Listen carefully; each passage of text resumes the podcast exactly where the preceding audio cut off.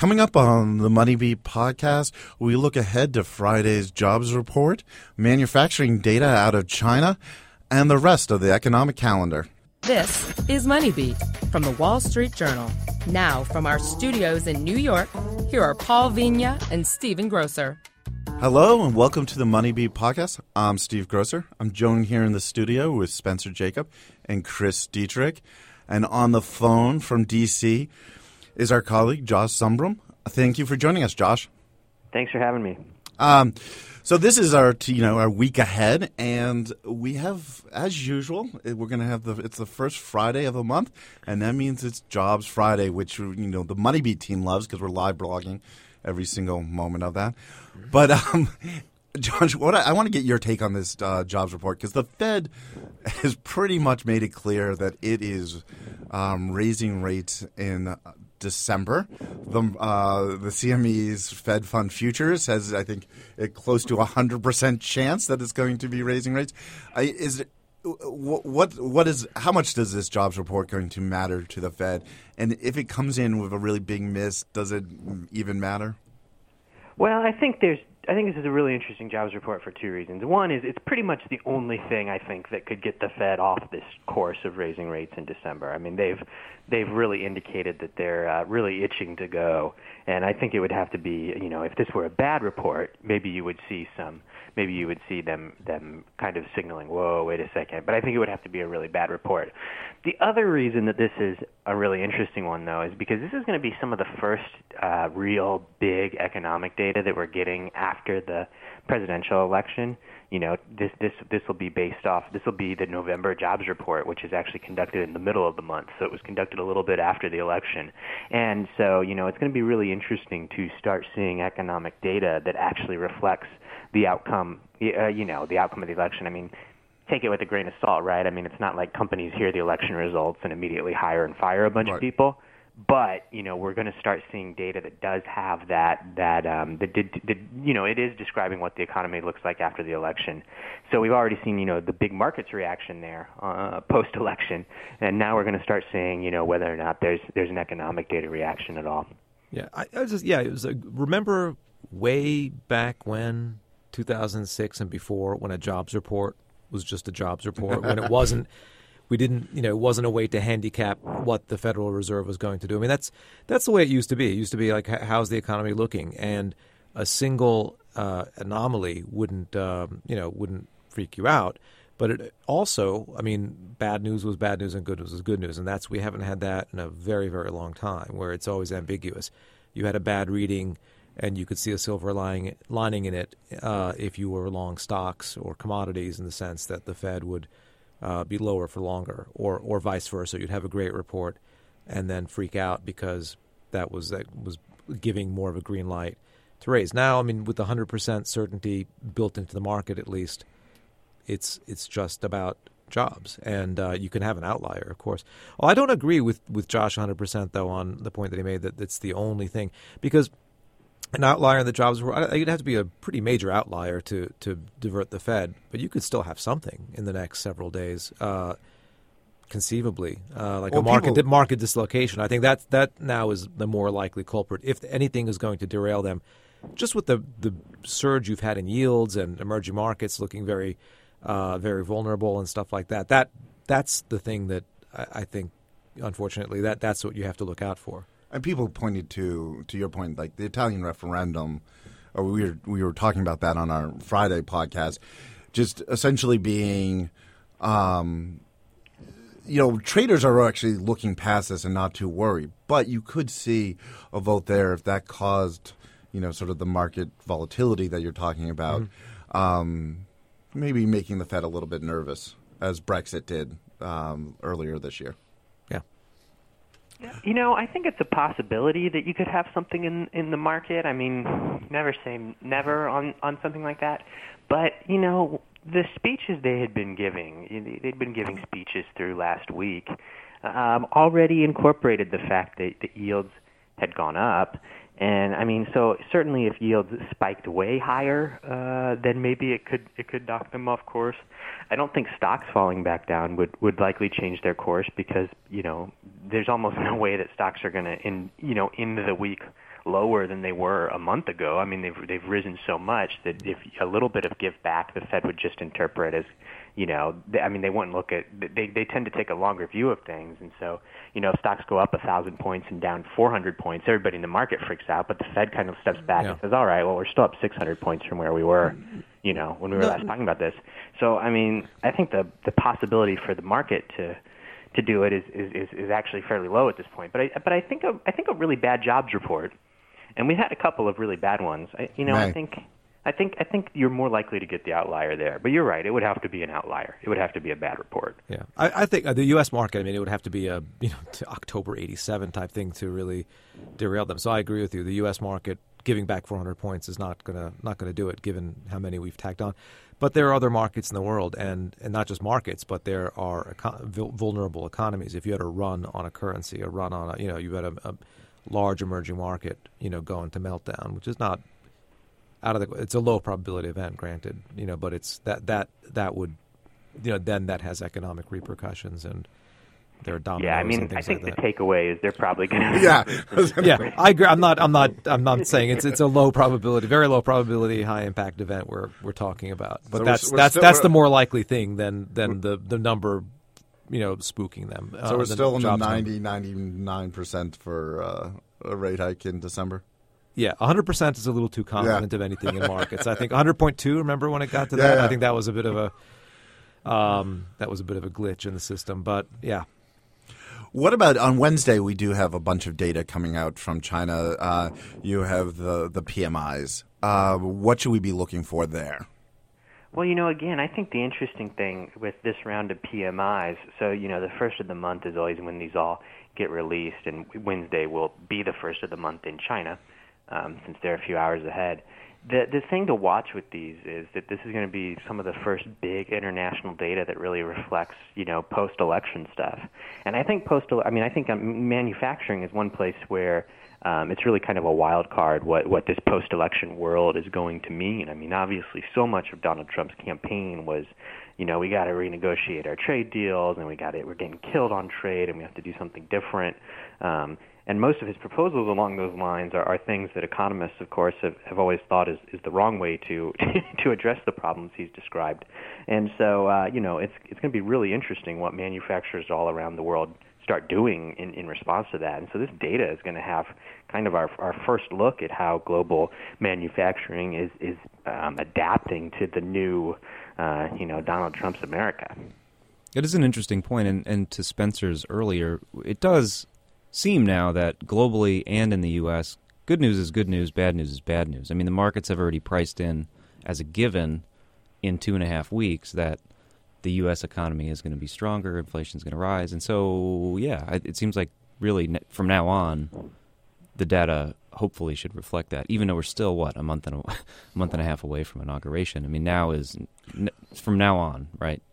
The data yeah, has I mean, to support you know, and the market. you know, if you're if you're a company, if you're a big industrial producer in Mexico, I mean, you have to probably start thinking about like, you know, all right, do I really want to scale up my production by 10% in 2017 the the way I was planning to and I thought, you know, if you know, if you thought Hillary Clinton was going to win that election, you think, all right, well, I can continue to grow my factory in Mexico. I mean, you might conceivably be rethinking that kind of a plan right now.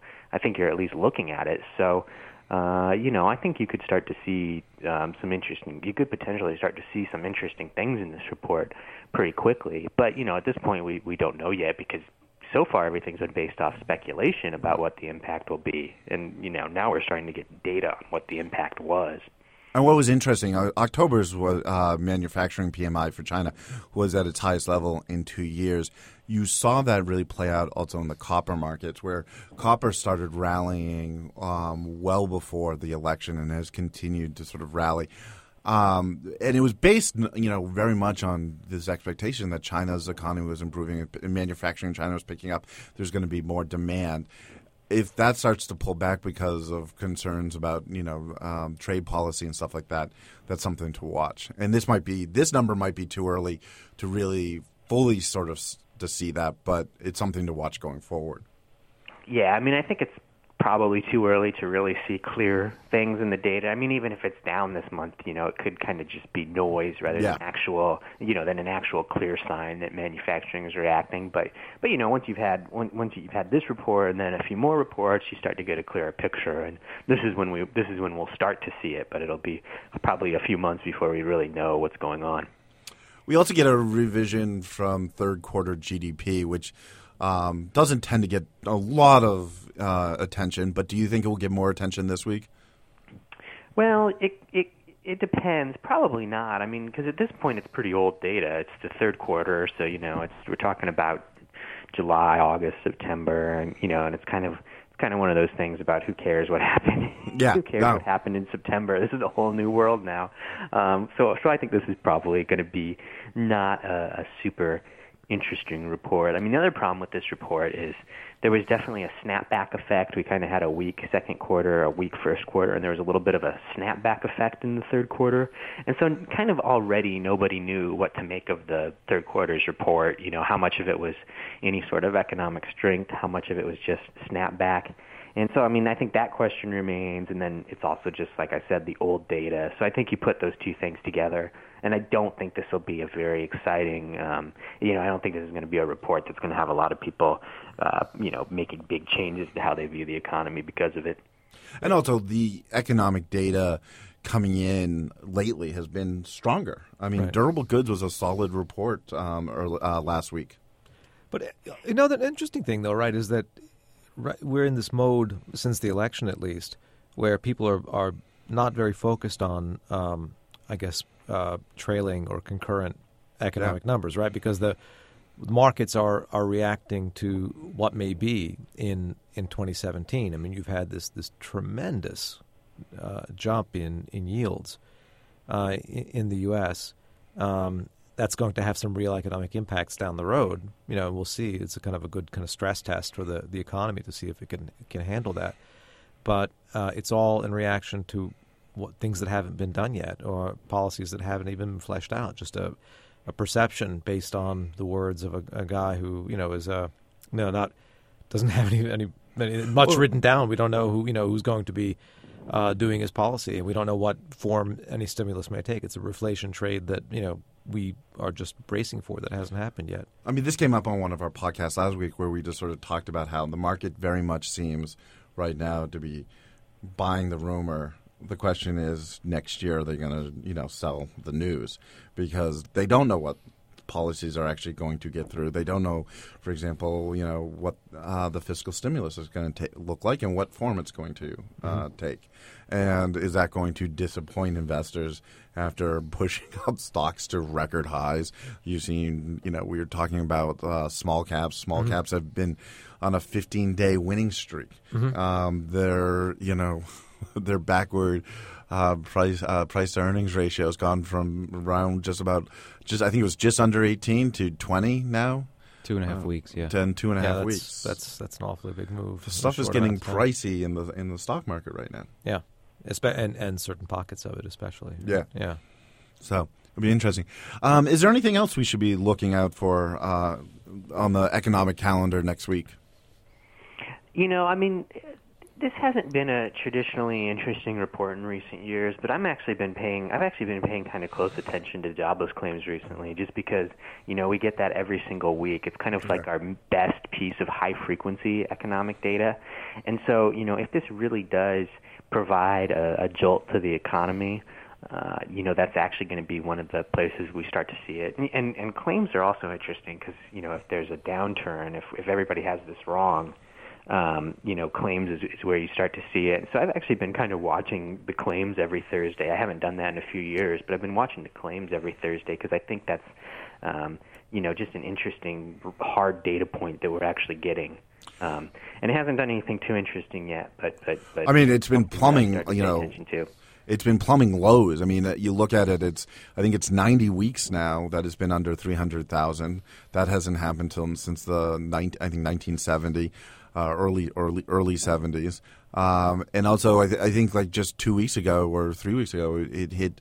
It was in the 230,000, um, uh, which was Yeah, the, you know, the, and the interesting thing, uh, the, or the I guess, frustrating thing about that number is you, can't, you know, all these other things you can at least benchmark against the, you know, but it's a little bit like looking at a, I don't know, pitcher's ERA or a batting average and comparing it to some guy in the 30s. I mean, you can't. It's like a different number. I mean, the, No. the, the number because it's an absolute number from around the country. It's lower than it was in 1973. You had a lot fewer people in People, 1973, exactly. and you had a lot more guys who, who were unionized in, in 73 who the second they were laid off, you know, they they'd all go and, and file claims, whereas now many people don't do it. So it's it really really is uh, it's a head scratcher. It's a really different number uh, It's, than, it's than just it was. then. amazing how low it is. It's just Yeah. amazing how low it is. It, you know, it's something that we've written about at the journal quite a bit, but I think it's something that hasn't really reached popular awareness yet. Like, you know, for whatever reason, and and you know, there's measures that don't just look at claims that show the same thing. There's you know, they surveys of companies, surveys of individuals. You know, the the late, the number of people getting laid off in the U.S. economy is extremely low right now. Uh, and I don't think people are, are broadly aware of that. It's a kind of a very peculiar um, fact about the U.S. labor market that people haven't really incorporated into their views of, of how the world works. And um, I, yeah, I mean, I just I'm I'm fascinated to see if it if it can continue at these low levels, and if it does, when people start to kind of adapt their behavior accordingly. I mean, it has, you know, if you have no chance of um, if you have very low chances of getting laid off, it really ought to uh, kind of change the way people think about a lot of things, including their own careers. But I don't think it's penetrated popular awareness yet at all. Oh, that's a very good point.